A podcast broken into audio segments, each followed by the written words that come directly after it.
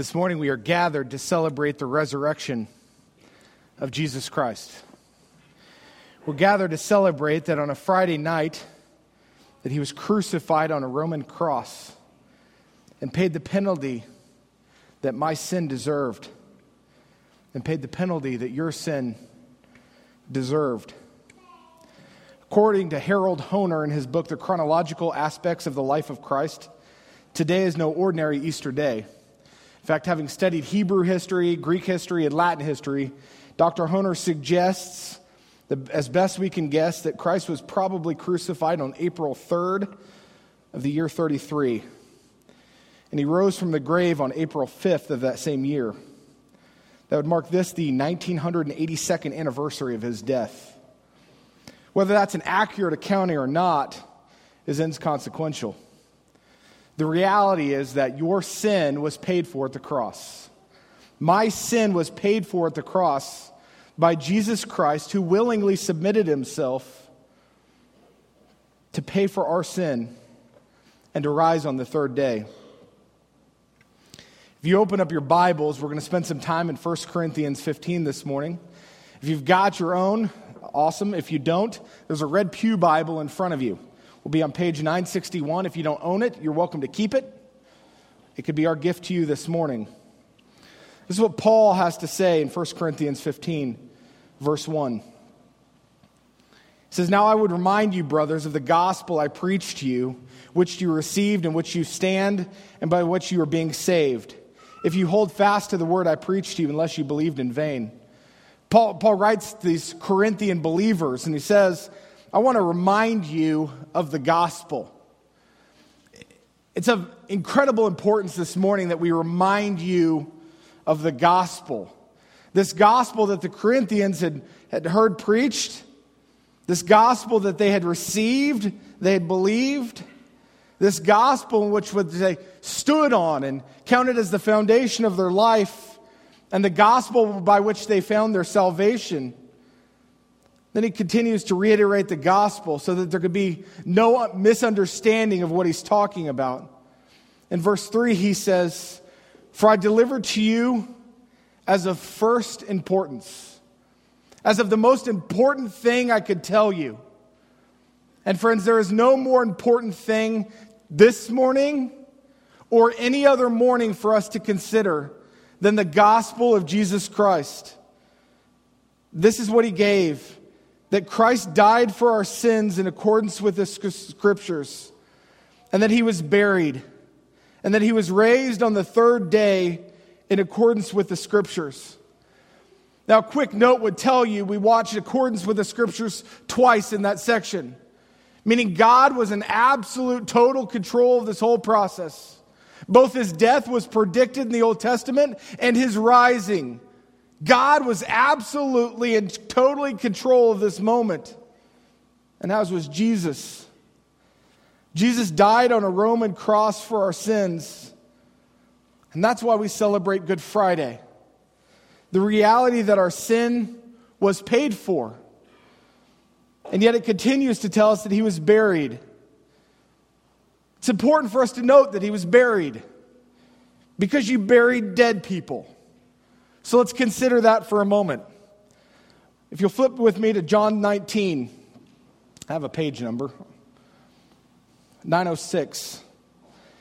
John 19, this is John's account. So, since it was the day of preparation, and so that the bodies would not remain on the cross on the Sabbath, for that Sabbath was a high day, the Jews asked Pilate that their legs might be broken and that they might be taken away. This is the Jews demanding that Pilate take both the, the uh, thieves on either side of Jesus and break their legs, basically to expedite their death. So the soldiers came and broke the legs of the first and of the other who'd been crucified with him. And when they came to Jesus and saw that he was already dead, they did not break his legs. But one of the soldiers pierced his side with a spear, and at once came out blood and water. Now, just for a minute, I want you to think about this. Because as you'll consider these words in the book of John, this isn't John considering Jesus dead. This is a Roman soldier considering Jesus dead. And that's an entirely different connotation. Because if you have a Roman soldier, you have a man whose profession it is, is to end people's life. Chances are this is not his first crucifixion. So when a Roman soldier looks up at a guy and says he's dead, there's a good chance he's dead because a professional said he was. Now, this professional recognizes if he makes mistakes, there's a penalty to be paid. And he doesn't want to take, pay the penalty. So the professional at killing people picks up a spear. And he takes the spear and he shoves it up Jesus' ribs cage, probably piercing his heart. It says that blood and water spilled out which again points to the reality of him being dead. And if it wouldn't, it certainly would have killed him. This Roman soldier could testify that he was dead. It's an important fact for us to know that even while this gospel was written, this soldier still roamed the earth, could be found, could still testify that he was dead. Why that becomes important is for resurrection to occur, one must be dead. Paul continues on to tell us, when describing that he would die for our sins, that his death was testifiable, and that the penalty we deserve for our sins was completely paid for by Jesus Christ. He continued to say in verse 4 He was buried, and he was raised on the third day in accordance with the scriptures. He was raised up, and he was resurrected and verse 5, and, and this is a big and, and then he appeared to Cephas, also Peter. They appeared to 12, and then he appeared to more than 500 brothers at one time, most of whom were still alive, though some have fallen asleep. Then he appeared to James and then to all the apostles. See, friends, why this is significant is that you've got a Roman soldier who can testify to his death, a guy whose expertise was killing people, now you've got a group of people who can testify to his life. It starts with Peter, and it starts with the disciples. And these are kind of easy examples for us to look back to. Of course, they're going to testify to his life. Of course, they would. But then he notes, and 500 other brothers. I want you to consider that for a moment. If you're going to lie about somebody dying and being resurrected, this would be a really great detail to leave out. If you want to make a list of witnesses, 500 additional people I would skip.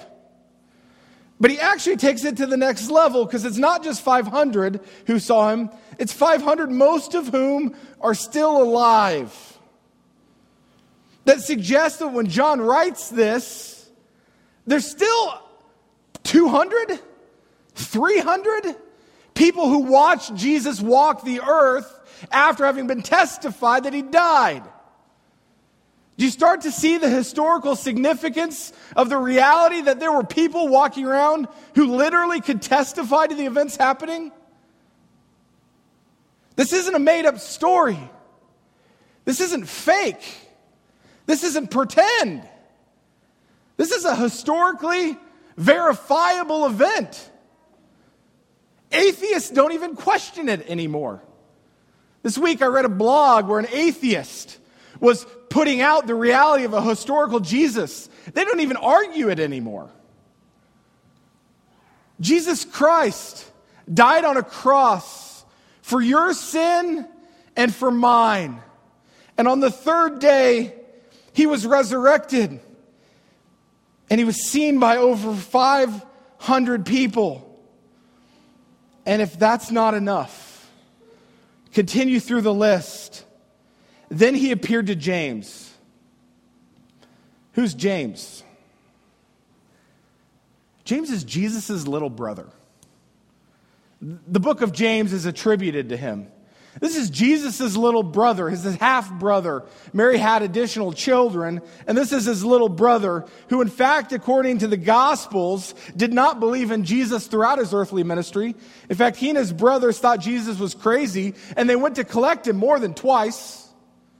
The family thought, this guy's bringing us dishonor. Go get him, bring him back. James. Jesus shows up to James. We have no idea when James believed in Jesus. We have no idea when James gave his life to Christ, but we do know this that James went from being a very skeptical little brother who went to collect his older brother on several occasions to becoming the bishop of Jerusalem, who's ultimately thrown off the city wall and stoned for his belief in his brother.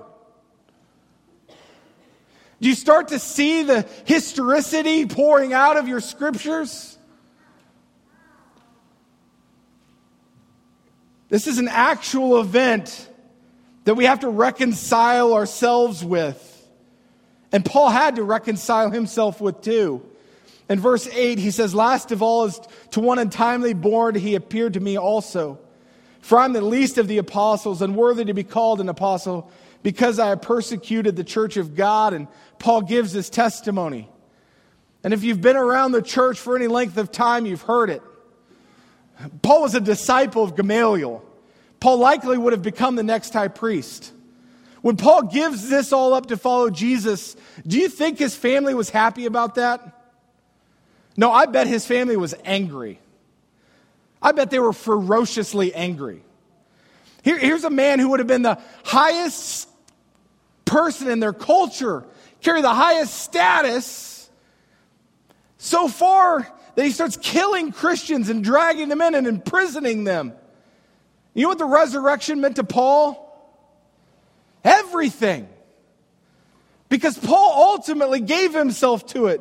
Absolutely. He walked away from his life, walked away from his job. And the rest is history. Another guy who died was killed believing in Jesus. So, what's the significance of this resurrection? Paul continues on in verse 13 by saying this but if there's no resurrection of the dead, if it didn't happen, then not even Christ has been raised. And if Christ has not been raised, then our preaching is in vain and your faith is in vain. Paul articulates to the Corinthians if this thing didn't happen, if it isn't real, then this is all pointless. My preaching, your preaching, what you have to say about Jesus, pointless. Your faith and my faith is a total waste of time. A New Testament scholar, Jaroslav Pelikan, once said, If Christ is risen, then nothing else matters. And if Christ is not risen, then nothing else matters. Do you see how our whole faith hinges on this? This is everything to us as believers in Jesus Christ. It's absolutely everything. Paul continues in verse 15 and says, We are even found to be misrepresenting God if there's no res- resurrection. Because we testified about God that he, he raised Christ, whom he did not raise, if it's true that the dead are not raised. For if the dead are not raised, not even Christ has been raised. That if there's no resurrection, we're misrepresenting God and we're all liars. Verse 17 if Christ has not been raised, then your faith is futile and you're still in your sins, then those who have fallen asleep in Christ have perished. And if there's no resurrection of the dead, then our faith is pointless and we're still in our sin. See, the reality on this Sunday morning is we gather together is that the one thing we all have in common is our sin. From the largest of us to the smallest, from the oldest to the youngest, look around. There's not a person here whose life hasn't been marked by sin on one day or another. It's true for all of us. But you know, the hope we have as we gather as a church is not the hopelessness of sin, it's the reality of resurrection. It's that same reality that changed James. It's that same reality that changed Paul. The hope of resurrection is that I'm not guilty of my sin in Jesus anymore. That though I still struggle with sin, and friends, I'll tell you, I do. Jesus is our great hope. And on the cross, He paid the price for my sin, all of it, every single drop. Everything I did yesterday and last year, and everything I did this afternoon, tomorrow, and next year was paid for at the cross. And that's huge and that's significant.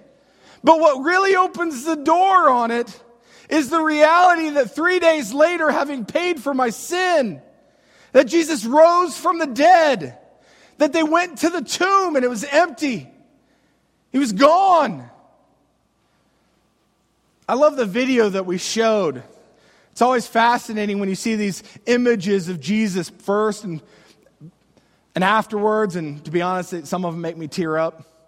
But there's always that moment shows up where Jesus is standing there teaching, probably with Thomas, and he raises his hand, and you see right through it, and you go, Ooh, there's a hole in his hand. How did he get a hole in? Wait, no, I know how he got a hole in his hand. See, because that's real. These things happen historically, and they're what we put our hope in. Paul continues on in verse 19 and says, If in Christ we have hope in this life only, meaning if there is no resurrection and this life is all we have, then we, Christians, are of all people most to be pitied. If there's no resurrection, we literally are the lamest people on the planet. But in verse 20, but in fact, Christ has been raised from the dead. But in fact, Christ has been raised from the dead. Because in Christ, there has been resurrection. You are no longer left in your sin. You're no longer left to pay the price for your sin because the tomb was open, because it was empty. Because of Christ, because of his resurrection, there's tremendous hope in Jesus Christ. That without it, we're left to be pitied. But with it, friends, there's tremendous hope. That this morning, if you've come here and you've gathered with us and you wonder if there could be hope, if you could be known, if you could be loved, if you could be appreciated, the answer in Jesus Christ is yes. Because of the resurrection. Because he still lives. And he still loves you. And he still pursues you. And he still wants you to yield your life unto him. So on this Easter morning, we have a great hope because of the resurrection. Because of the resurrection, this new life is possible. Because of the resurrection, even the dirtiest sinner amongst us can be redeemed. Christ can be found in anyone's life. It doesn't matter how far gone you think you might be. Christ can be found in the biggest skeptic. It doesn't matter how far down the road you think you might be. See James, see Paul both guys that most of us would think were hopeless. And Christ absolutely redeemed them. That because of the resurrection, we're not just freed from our sin, but we're freed from our slavery to sin. Romans 6, 5, and 6 says this For if we've been united with him in death like his, we shall certainly be united with him in a resurrection like his. We know that our old self was crucified with him in order that the body of sin might be brought to nothing, so that we would no longer be enslaved to sin. And friends, in Jesus Christ, when you give yourself to Him, when you choose faith, and you believe in the historical reality of His death for your sin, and the reality that He was raised from the dead, it changes the game. The scripture says you were crucified with Him. Your sin has been paid for in full. When from the cross, Jesus says, Tetelestai, it is finished. It's an accounting term that means it is paid in full. You owe nothing else. It's totally covered because of his sin, because of his grace in the cross. We know their old self was crucified. And because of that, we are no longer slaves to sin. Friend, because of the resurrection, if you were enslaved to anything, alcoholism, drugs, you name it, pornography, adultery, think of any sin you struggle with, there's great hope because of the resurrection. It says in Ephesians that God uses the same power that He raised His Son from the dead, and He gives it for your life, for you to live and walk and move and have your being. That if God can raise His Son from the dead, He certainly can pull you out of whatever you struggle with and grant you hope. Because of the resurrection, we're free. And because of the resurrection, our faith has merit. Salvation through Christ is available to me, if my sins can be forgiven, if I can be granted hope, 2 Corinthians 5:15 it says this, and he died for all that those who live might no longer live for themselves, but for him who for their sake died and was raised. Then not only giving you hope, not, he's given you a purpose. That if you wonder what this life is about, it's about him. That because of the resurrection, we not only have a hope, but we have purpose. It's given to us in the Son. Our sin is taken away and we're given new life. And in verse 20, Paul says, in fact, Christ has been raised from the dead. And because of that, it means absolutely everything to us. The tomb was empty. Our Savior arose from the grave. So let's pause for a second and go back to the first two verses. Back to verses 1 and 2. When Paul says, Now I remind you, brothers, of the gospel I preached to you which you received and which you stand, and by which you're being saved if you hold fast to the word I preached to you, unless you believed in vain. See, that last phrase is a dangerous one, friends. Unless you believed in vain. That leaves open the reality that as a bunch of people gathered in an Easter service on a Sunday morning in Moorhead, Minnesota, or frankly anywhere, you could walk around a bunch of Christians, you could walk in and out of circles and having walked a walk or prayed a prayer or having been baptized and never actually believe in Jesus. Never actually cling to the gospel. Never actually take this truth and make it yours. That's why Paul says the gospel I preach to you. See, hearing the word preached is not enough. Just hearing it preached doesn't do anything for you. The gospel which you've received, hearing it doesn't do anything for you. In which you stand and by which you're being saved. That's what does something for you. You have to come to this place where you yield yourself to the gospel, where you accept that what Christ did at the cross pays the price for your sin. You cannot pay the price for your own sin. Nothing you could do would ever pay the price for your sin. So then you have to trust in Christ to pay the price for your sin because it's the only thing in all of eternity that could. You have to believe in it. You have to hold it. You have to make it your hope. You have to stand in it. See, this is the faith, friends, that holds you on really dark, hard nights when you've got nothing else. This is why Peter says to Jesus when disciples start fleeing him, Jesus, where else would we go? You alone have the words of eternal life. He's all we have. He's everything to us. He's absolutely everything. and you have to make it yours. In a couple of minutes, we're going to sing more. And then we're going to have an opportunity to participate in communion. And when we participate in communion, it's the opportunity to pick up a piece of bread and, and a cup and remember Jesus and to claim what he did at the cross is yours. See, that's part of the action of communion. You're claiming it. Might it just be fair to you and tell you that the scriptures are actually clear? If you've never claimed it for your own, don't participate.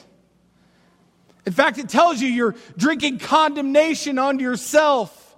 If you've never believed, you've never made it yours, don't take the bread because you've never claimed it as yours. And if that's a situation you find yourself in this morning, let me put this before you. This is Easter morning when we celebrate that the tomb was empty and that he was risen from the dead. And if 1982 years ago, give or take, God could raise his son from the dead, he most assuredly could save you today. Most assuredly, you could put your faith in him today. Most assuredly, you could claim the sufficiency of the cross for your life and walk in the reality of his crucified self and walk in the reality of the resurrection by which you have new life. Today is a great day. It's a day we celebrate the resurrection of Jesus a day that gives us hope and it gives us purpose. And it tells all of us of the sufficiency of Christ. And today is the day that you can put your faith in Him. Let me pray. Heavenly Father, we are so thankful for the work of your Son Jesus. We are thankful that He willingly went to a Roman cross and that he willingly paid the price for my sin and for the sin of everyone here.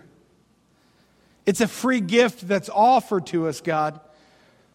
We just must claim it. We've got to believe in it. We've got to put our hope in it. We've got to stand in it. That just having heard it is not sufficient. Being able to talk about it is not sufficient. But we gather today to celebrate that the cross could not hold you down, that death could not defeat you, that the sum total of all of our sin wasn't enough to keep you in the ground, and you overcame it. For that, Jesus, we worship you. It's in your name we pray. Amen.